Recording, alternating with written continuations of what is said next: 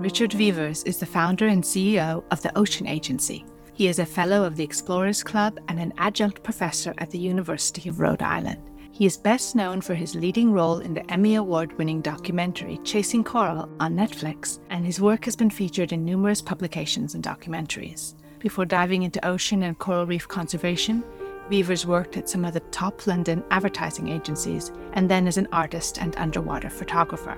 This background guides his unique creative and business thinking approach to ocean conservation that includes inventing the camera that took Google Street View underwater, pioneering virtual reality ocean education, currently available to over 90 million kids, leading the most comprehensive underwater photographic survey of the world's coral reefs, and developing a science based global plan 50 Reefs. Richard Vevers, welcome to One Planet podcast and the creative process. Thank you very much. And you know, we've just been enjoying your documentary series that's on uh, Netflix, Chasing Coral. And I think you expressed it there so succinctly and vividly. You know, without a healthy ocean, we do not have a healthy planet. And how do we communicate these issues has been one of your missions at the Ocean Agency. So tell us first what drew you to the ocean. Before that, you had been in advertising and you've made that transition that you're using your storytelling skills to persuade about saving the planet, the biggest cause there is. Yes, I think that advertising skills really set me up for having a different approach to ocean conservation. And we have this ocean that is in desperate need for support for ocean science and ocean conservation. And so those advertising skills are key to engaging people with the ocean and getting that support for action. And you also address the fact there's so much of life coming from the oceans, but it's that out of sight, out of mind. And you've done that through this multimedia expression. Just tell us how you break that down and just get it beyond data to touch our hearts and minds. Yeah, I think I've gone through this huge learning curve since I left advertising, got into ocean conservation, and I thought it would be a lot easier than it has been. I thought people would naturally want to be engaged with the ocean, but it's as if we've got this divide and we are removed from the ocean. It's like this other world on our planet, which we don't really think about. So, what I've tried to do is really understand the root causes for that. And I think we've got this sort of terrestrial perspective of the ocean, which is fundamentally flawed. And so we need to be really clever and really creative in our communications to engage people with the oceans. When you think about it, the fact is something like 95% of countries don't educate people about the ocean. So we've got about a billion kids growing up without understanding even the basics about the ocean. So we need to really overcome some of these big barriers if we're going to be effective in our communications and get support for the action that's needed. Yes, just narrowing in on chasing coral, there were so many things that I learned. I didn't realize the whole thing about coral. It's a living organism, which is so vast. I hadn't even yeah. understood that exactly. It's a wonder. Well, I got drawn into sort of coral reef conservation after launching this new career in ocean conservation because they're just such fascinating animals. You've got this tiny animal that builds cities which are bigger than our cities, which support so much life, the most biodiverse ecosystem on the planet. And they're amazing. They've been evolving for half a billion years and they've almost developed these superpowers. So they can clone themselves. They don't have a life expectancy. They can take the energy of the sun and convert it into structures that become the home for a million creatures or more. So it's just this amazing, amazing system, but it's also the system that's most vulnerable to climate change. So they are superbly adapted for the environment, but we've come in and changed that environment. And so they no longer are able to cope with some of the peaks in temperature, which is what we were really wanting to reveal in our documentary, Chasing Corals. Oh, you did. And the enormous challenges to do that kind of photography and to document that coral bleaching taking place over a long period of time, but under short periods of time, just to see how much devastation, even within the space of a year. So I think climate literacy, educating people about our planet, adaptive intelligence, all these things that all of us, everyone on the planet needs to have. And I thought, wow, that video and of course the variety of things that you do with the Ocean Agency is a great you know, primer to get us to care, to think, and to act. Yes, I couldn't agree more. For me, the ocean is almost the secret to understanding climate change. It is an ocean issue. And when you explain it in terms of the impact on something like a coral reef, where you've got this unbelievably spectacular phenomenon of bleaching, you can show that impact and how it is completely disrupting systems. So I think if we got a much better understanding of the ocean and had better ocean education, we'd be far better placed to be able to one, understand the issue of climate change, and two, solve the issue of climate change because we'd be looking in the right place for the solutions. Yeah, it's really the light on the dashboard, I think. And as they say, you know that the climate change is taking place when you've got the water on your front door, when you have this ocean acidification, the coral bleaching, and just so many things. And when you oh, just on that issue of the coral reefs, it's not just the coral reef, it's everything that's dependent on that and which originated from that. Yes, with coral reefs, it's just one animal, the coral, which is a foundation species. So you impact that and you impact so many other species. You go to a coral reef and it's just teeming with life, everything from turtles to small fish to all the crabs and crustaceans, and it's all dependent on that coral. So once that dies, the whole system shifts to a sort of an algae dominated environment and it finds it very, very difficult to recover. So it's so important that we protect these sort of foundation species. Yeah, and just thinking about our own survival, that there are even cancer medications for cancer that are being derived from the coral reef. And so, how fascinating is that? If you just want to say prioritize this, because this is touching your life. Yes, we forget how important coral reefs are. They're a great place to go for a snorkel while we're on a summer holiday, but we don't think of their value. This is one of the most valuable ecosystems on the planet. Something like 25% of all marine life live on coral reefs, and they provide the coastal barriers that protect our shorelines and break up that wave energy. So there's all these benefits, and yeah, the one you mentioned, they are a great place for finding sort of drugs for pain relief to cancer medications. These kind of drugs, there are so many different species with such strange sort of behaviors and adaptations that we can learn so much from them and the $800 million in international commitments now for protecting our ocean and to assist in developing countries that's been given by the United States. We are starting to see some investments going into ocean conservation. When you look at the value of coral reefs, and it's, it's in the trillions, a few million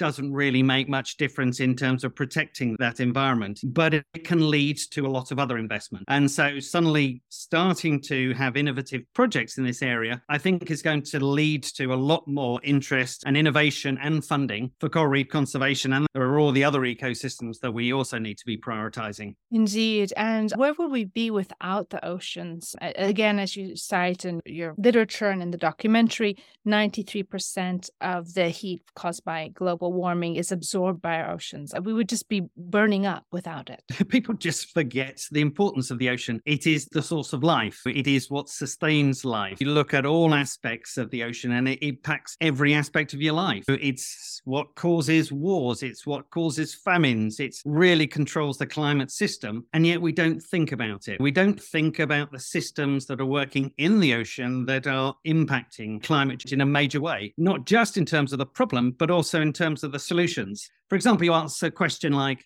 What's the most common animal on the planet? And most people would scratch their heads and probably answer ant, but it's actually a copepod. And there's 20 billion copepods on the planet for every human being. And these are all little carbon capturing devices, which are sucking carbon out of the system and pooping it to the ocean floor.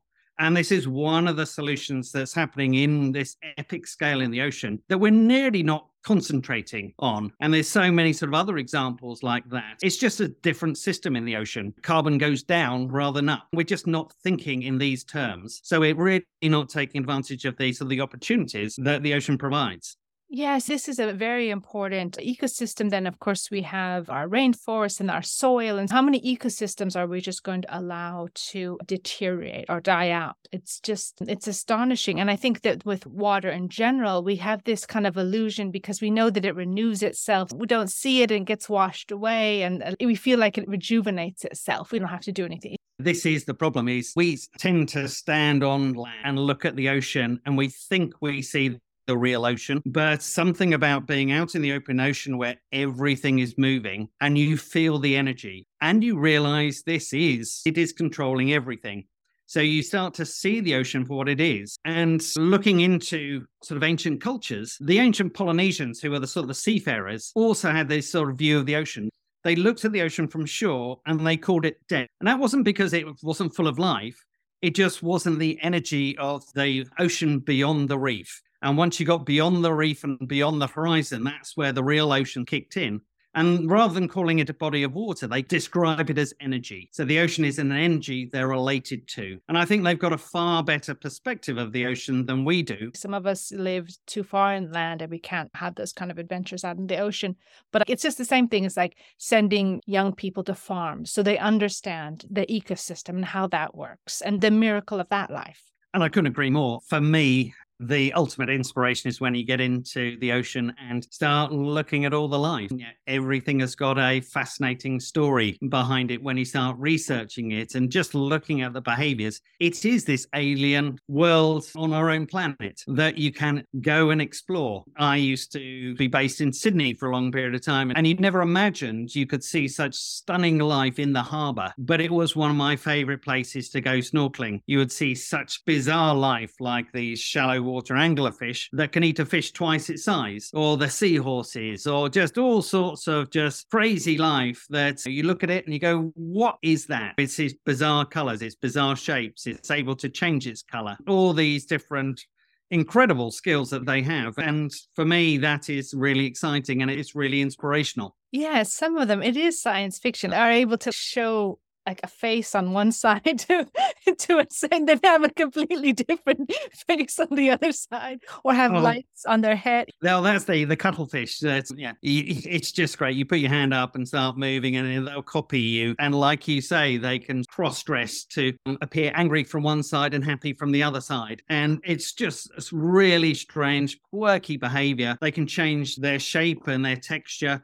to match their surroundings. And as the waves pushes them towards weed, for example, they'll change their their shape and texture, and then as the waves moves them away, they'll change it again. So it's just you're looking at all these creatures doing such strange things, and it's just magical watching. And we think we can avoid the increase in the global temperatures, but many people say we're headed towards the two degree change above pre-industrial levels. What are, what does that mean for the oceans? Did do you feel the same thing? Looking at the carbon dioxide levels and from fossil fuels, I think record high in, in 2022. So what are your feelings about that and what does that mean for the oceans?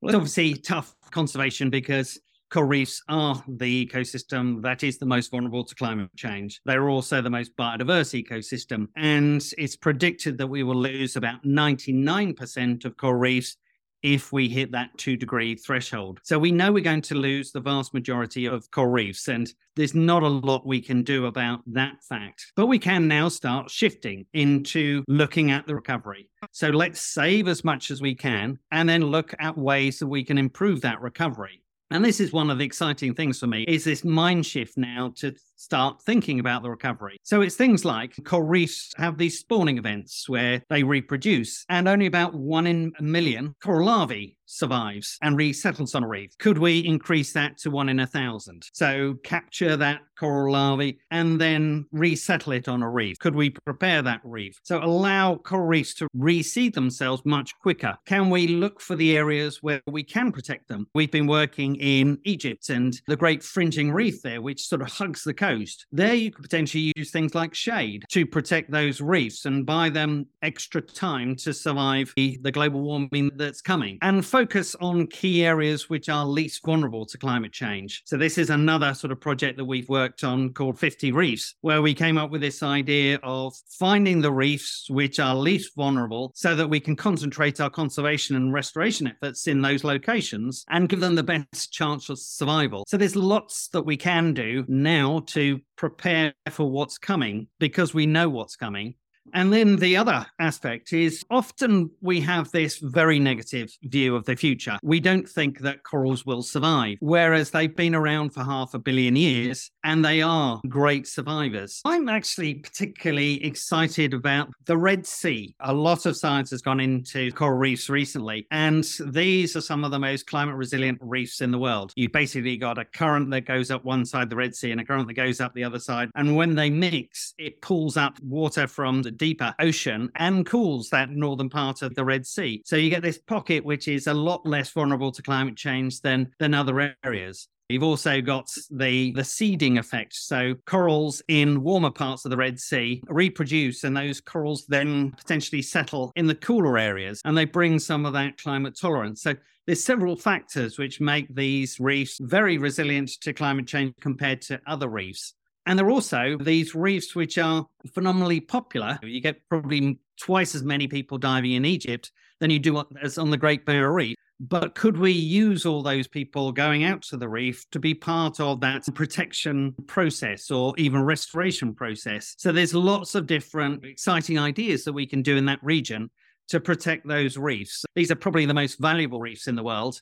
So there's a lot of financial interest in protecting those reefs. And the other area is in French Polynesia, lack of people impacting those reefs, but also because of the potential for storytelling around the Pacific Islands and that cultural knowledge that we can leverage and use that as a way of igniting support for coral reef conservation.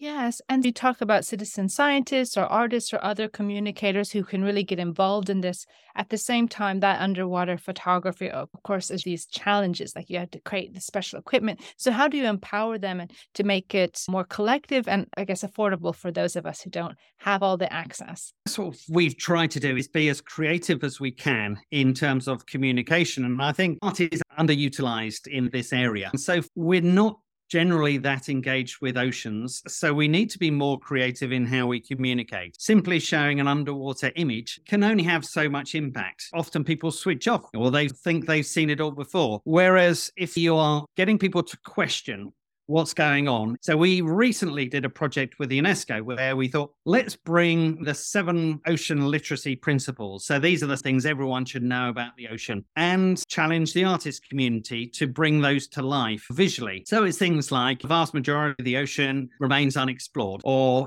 humans are entirely dependent on the ocean. How do you bring that to life visually in a way that's going to make people stop in their tracks and just question what's going on in the image? And we're finding this is one of the best tools for engaging kids in education. You know, and some of the images that have come back have just been phenomenal. It was a an eye in the ocean in the middle of almost like a whirlpool, and it just grabs your attention first, then gets you thinking about what's going on, and then when you hear the underlying fact, behind it, it actually sinks in and people start remembering. And, and, that's why I think we need to be more creative in our communication, especially about the ocean's role in climate change, being able to communicate some of these sort of key facts in a way that's more engaging than just showing a picture of the ocean with clouds above it, for example say when you make something it stays with you then if you're learning at the same time that you can actually be teaching it to someone else then you become from pupil to teacher that becomes really stronger and it stays with you. And something that we do with our students from different backgrounds is their chance to engage with inspiring and accomplished individuals such as yourself. So we try to move beyond the data so it becomes part of our lives and our stories that we uh, have that deeper sense of empathy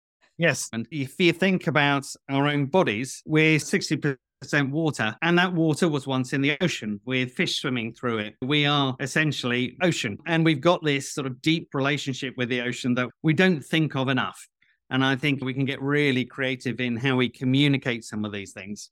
And some of your initiatives go beyond oceans like mangroves or the corals. They're not out in the deep, deep ocean, all of them. So just tell us a little bit about some of those other initiatives. What we try to do is make learning about these ecosystems a bit more creative, fun, and a bit logical. What we try to do is make it attractive to really learn about these ecosystems and understand their importance. Mangroves, for example or what are the seven most important things you should know about coral reefs or seagrass, and then bring to life some of these amazing stories about seagrass. The largest plant on the planet. They, they discovered one in Australia. I forget just how many square kilometers it is, but it's huge. And these are some of their most important plants in terms of absorbing carbon and safely storing it in the ocean floor and we're not thinking about these ecosystems enough. And so we wanted to provide some of the tools to make teaching these subjects a lot easier. We try to create the excitement and the support organizations to act as a catalyst for the work that they do. Obviously, it would be really rewarding to be on the ground restoring these areas. But I feel that we can make more of an impact by looking at this on a global scale and getting interest in all the organizations doing this kind of work on the ground. We spent a lot of time out in Hawaii during the filming of Chasing Coral, and it's this magical place. It feels like you're going back in time when you go to Hawaii, and it's the culture and this relationship with the ocean that it is so important that I find fascinating.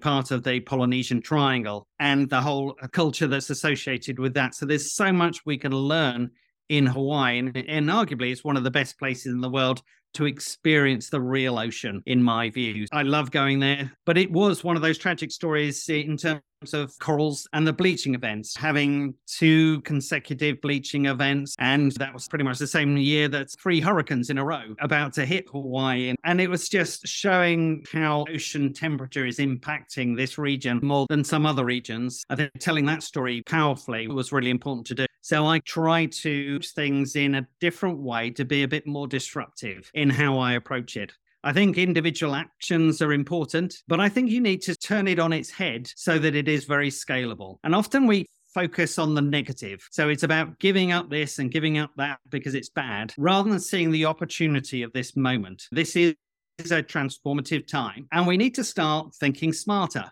about the solutions. Let's start thinking smarter about how we live our lives. And what I've tried to do is try to reframe climate action as something that is exciting and is an opportunity. I look at the business opportunities that have come out of climate change. And one that springs to mind is people are growing now seaweed to feed to cattle and they're making good business out of this and it's massively reducing the methane emissions from those cattle. And these are just great business ideas that suddenly we're at this transformative time that we need big ideas and they are opportunities. So encouraging that creativity innovation and really getting people doing what people do best coming up with great ideas yeah, indeed. And so during this time, you've noticed obviously the coral bleaching. Just tell us a little bit, looking back, what you witnessed, unfortunately. I think the biggest witness has been coral reefs. And I fell in love with the Great Barrier Reef and seeing kind of the impacts has been heartbreaking. But there are pockets which are still in just as good condition as when I first saw them. So there are these areas of hope where we need to be concentrating our efforts. Now, I've been fortunate enough to do a lot of traveling and seen a lot of reefs, and there has been major impacts. We went out to the Red Sea in November, the climate conference. And there you're next to one of the most climate resilient reefs. And it was phenomenal when he jumped in the water seeing the health of that reef system, even though it is in a hot part of the world, and just seeing it thriving is exciting because you see these areas where we can really concentrate our efforts and we can really start being genius about how we protect them to survive what is coming. Yeah, and what's so beautiful about that, seeing the level of cooperation. Often we're told that we are the creatures capable of empathy or whatever, and we cooperate or are vastly superior intelligence or whatever. But you see it on every level. It's just maybe it's hidden a little bit from our sight, but when you really investigate, it's amazing. Yes, and that's what fascinates me about the ocean is you jump in the ocean and it really doesn't matter where you are. You've got these environments where you've got such quirky creatures and each one has got its own little personality that may be completely different from another creature that's the same species. And you see how they live, even sharks, for example. Black tip reef sharks have a range of about a kilometer. So you see them time and again on the same reef and you see their behavior and how they're interacting with the other animals. And when you start seeing animals working together and hunting together, fish and moray eels swimming off together to go hunting, it's just fascinating to watch. Manta rays coming in and getting cleaned and you're watching the fish swim into their mouths and cleaning inside their mouths and these kind of very strange behaviors that is just fascinating to look at. And of course, forefront on our minds the CO2 and global warming, but also on this level of I don't know if we're how we're going to tackle the plastics pollution. There's a number of things that the oceans have also noise pollution and different things. But what are your views on plastics and have you seen some kind of promising solutions? It's a difficult transition, right? I think ocean plastics is a huge issue that once it's in the ocean, there's not a lot that we can do there. But fortunately, a lot of it sinks and is safely stored in the ocean floor in the same way that carbon gets captured by the ocean and safely stored in the ocean floor. So I think we've got to get our priorities on just making sure we focus enough on the other issues that we're not talking about rather than just plastics. But I think it's a great way of getting people interested in the oceans.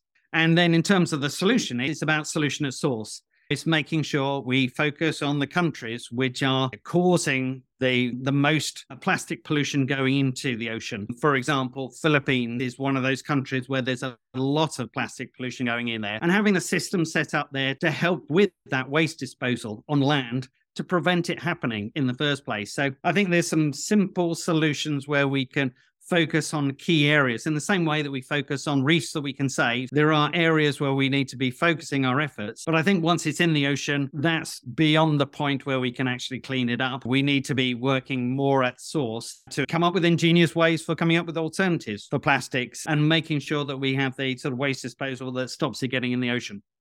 And it really requires that international cooperation because the boundaries are so vague.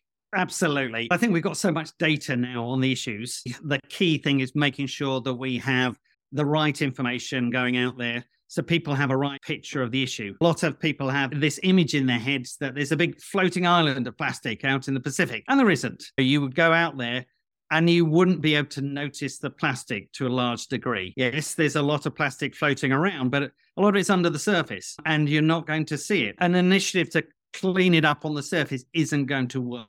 I don't know how it could be implemented around the world, but Earth law, when I first heard about that, and some countries like Ecuador putting it right there in their constitution to protect the Earth, it has rights and it has some complications. I don't know how we become spokespeople for the Earth, but it's very interesting. Then in America, there are movements for the Green Amendment. So, in terms of moving forward political solutions, how do you work with these kind of movements? There are some sort of really great not for profits focused on that. And I totally support it, but it's not where our skill set lies. We're more about raising awareness where we see those opportunities. I think that is a great solution. Just making it illegal or giving the ocean rights would be a great sort of if it can be achieved. So I think it's going to take a while before some of these solutions happen, but it's great that we're starting them now. And I do feel that there is a lot of potential in these areas. But for me, one of the best ways of getting action is simply to legislate it. So the more legislation that we can have that protects the ocean, the better. Yeah, and harnessing the, the, power of technologies. What are some of those technologies that are just making this work easier? There's also technologies that are, of course, polluting and all this. I think it's an exciting time in oceans because we've got the growth of the blue economy. So people are starting to think more about ocean solutions. What can be done? What is the energy that can be captured in the ocean that then we can use? You, you think about wave energy, that's this immense amount of tidal energy that we need technology solutions. Then when you get into conservation, for example, whales are getting caught in fishing lines. So traps on the bottom, then you've got a line going up to a buoy. Can you have technology that allows that that trap to go down for the lobsters, but doesn't have a line going to the surface, and it automatically comes to the surface after a period of time, so the the boat can collect it. This is the kind of technology that's being developed at the moment, which for me is really exciting. You've also got robots underwater, and we're just at the start of being able to use these at scale. Now, there's absolutely no way we could afford to get marine scientists to do surveys of enough coral reefs to provide the data that we really need, but we've now in a moment where we've got robots that can hug a reef and take imagery of that reef and then just do these really massive surveys and get data at a scale that is a lot more useful than what we're currently able to achieve through putting scientists in, in the water. So I think we're at this cusp to unlock the potential of technology. And it's something that people get excited about. They get far more excited about technology solutions than just about the ocean in the first place. So just using that technology as a bridge bridge to getting people interested in the oceans, I think, is another huge opportunity.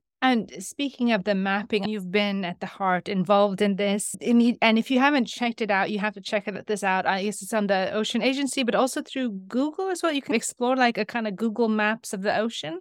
Yes, so this was our first idea as the ocean agency. Yeah, 99.9% of people don't dive. They can't explore the ocean. So we thought let's allow them to do that virtually. So we invented a camera that was essentially the same as a, a street view car, but for underwater. So we had a sort of military grade scooter with a 360 camera on the front, and you would drive this around the reef and take a thousand pictures in a dive. And then that becomes an underwater street view experience that allows you to explore that environment and also use it as a baseline for monitoring change over time. So you can go back to that exact location and see how it's changed and report back the good and the bad. Yeah. And it's just very cool that you can give that experience because, as you say, so many people are landlocked and don't have that proximity. I really feel like, yes, the films, but just getting out there will just make you care.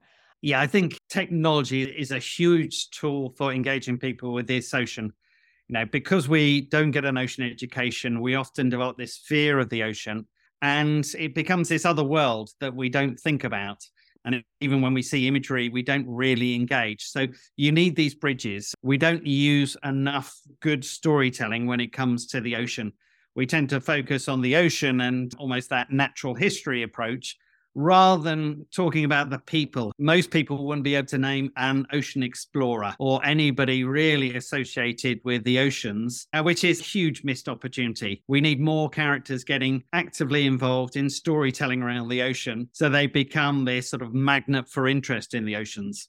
And just on this note of what we do on this earth comes back to us. It's this this interlinked cycle, you know, hurricanes and superstorms and floods in places where there are droughts and droughts and in, in places where there have been previously rainy. It's just everything turned on its head. So what do you see as you look down the road and how can we obviously change our behaviors to avoid that? Well, I think it's so important to understand the ocean and understand how the ocean plays such a fundamental role in climate change. Because a lot of people wouldn't even understand some of the basics, like the ocean delays the impacts of climate change on land by about 20 years. Another example is salps, the longest creature on the planet. These can grow to four times the length of a blue whale, and it is one of the ultimate creatures for capturing and storing carbon. And it's a clone animal that can grow 10% in size every hour. So double its size in 10 hours. And it's a carbon capturing that they capture about as much carbon as the airline, as civil aviation industry emits. So working with these systems to make sure they're working as efficiently as possible, but potentially safely enhancing those systems, we can come up with great climate solutions.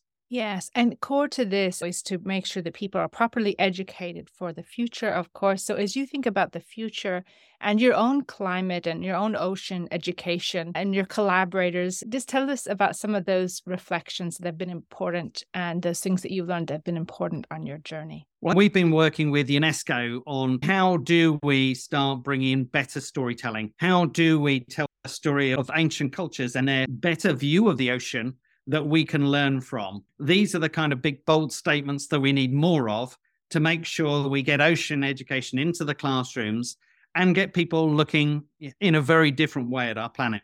And you speak about like, indigenous cultures or people who have traditionally lived in, with greater harmony with the environment and the oceans. And you just notice the whole tonal shift in terms of this is not something for us to just like for all its resources, but like respect the oceans and that they're we're beneath it or a part of it, but not above it. Yes, I think we underestimate the power of the ocean. Now, this is like the energy system for our planet. And it's only really when you go out into deep ocean, into that high seas, that you really appreciate that power and you feel our own vulnerability. And these ancient cultures tended to understand that and realize we need to work with the ocean and really respect that power.